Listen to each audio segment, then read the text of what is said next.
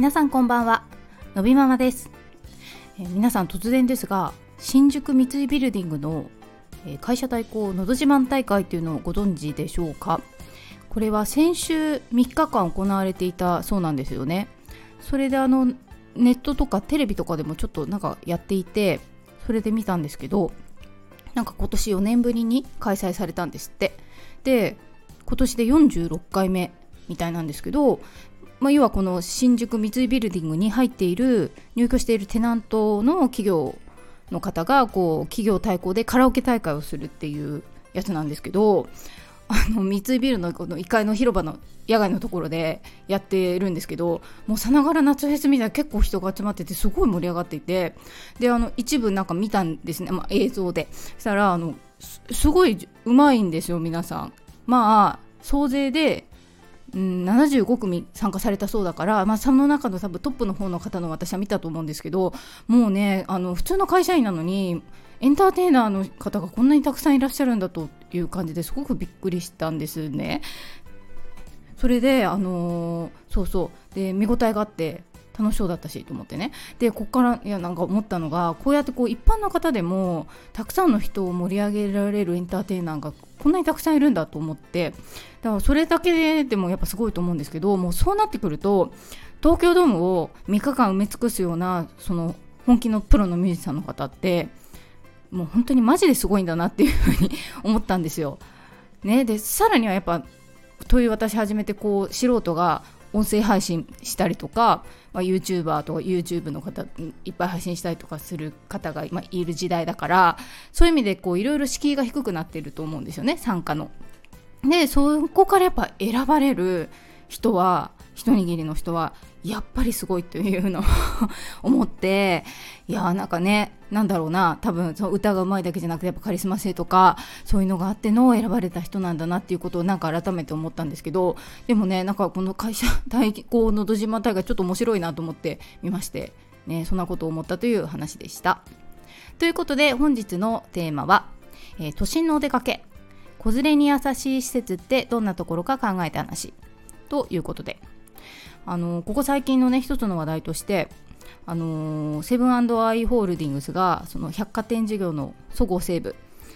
がねちょっと赤字が続いているからあのアメリカのファンドに売る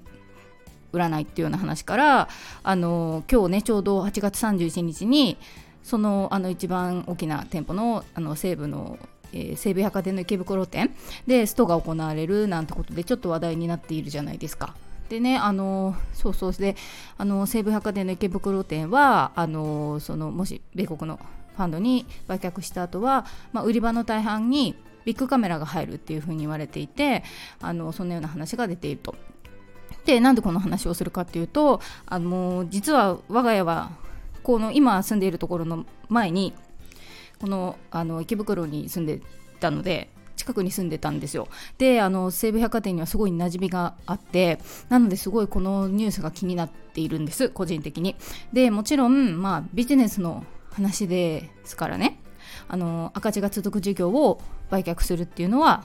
まあ、あることっていうか、まあ、当然株主からそういう声が出れば当然ですしあのその売却先がどういう判断をしてテナントを変更するかっていうのも当たり前のことなんだけれどもただそういうなんか思い入れがあるから少し寂しいなっていう気持ちが個人的にあるっていうことなんですね。でまた今回そのストが行われたっていうことなんですけど、まあ、個人的にはそれはすごく賛成、うん、でそれはやっぱ労働組合の権利じゃないですかなので まあ日本はあんまりそのストライキっていうのは行われないけれどあの主張することっていうのはね、悪いことじゃないというふうに考えますね。まあ、結果としてもうあの売却するってことには変わりないみたいですけれども、まあね、耐えて働くのが美学みたいなねそういう時代ももう終わってると思いますしあの権利があることを主張するのは決して悪いことじゃないというふうに個人的には思いました。でまああの経済のね難しいことはちょっと私わからないんですけど、まあ、こういう、まあ、大きなあのー、てうんですかものが今軒並み、まあ、外資のファンドにどんどん売却されていってしまうっていう現実があって、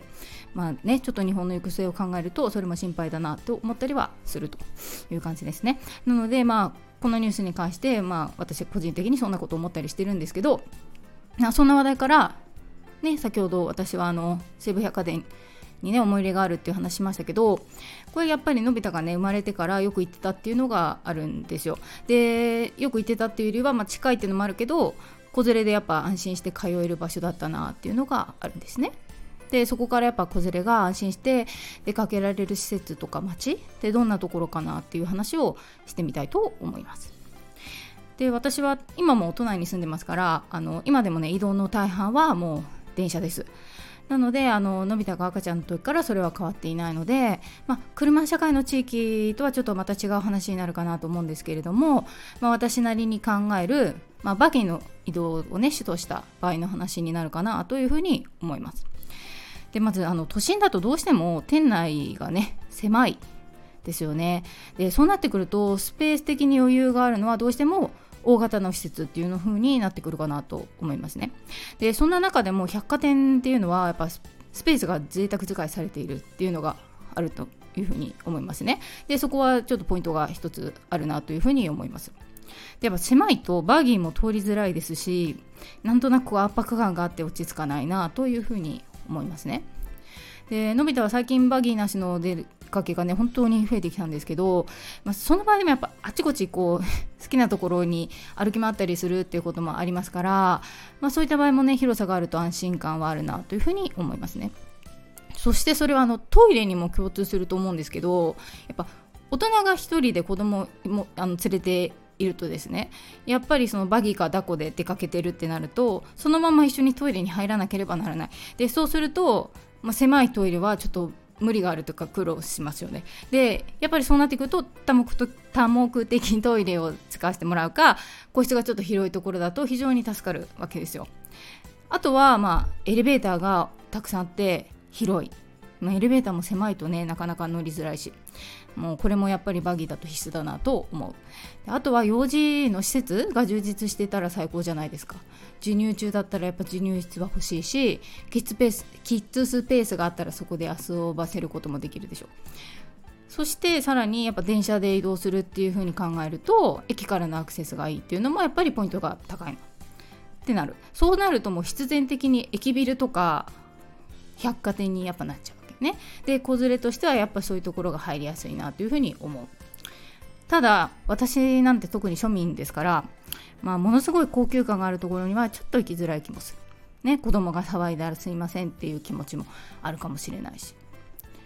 ってなってくると結局ここでねやっぱり西武百貨店にたどり着いてしまうんです私ね。であの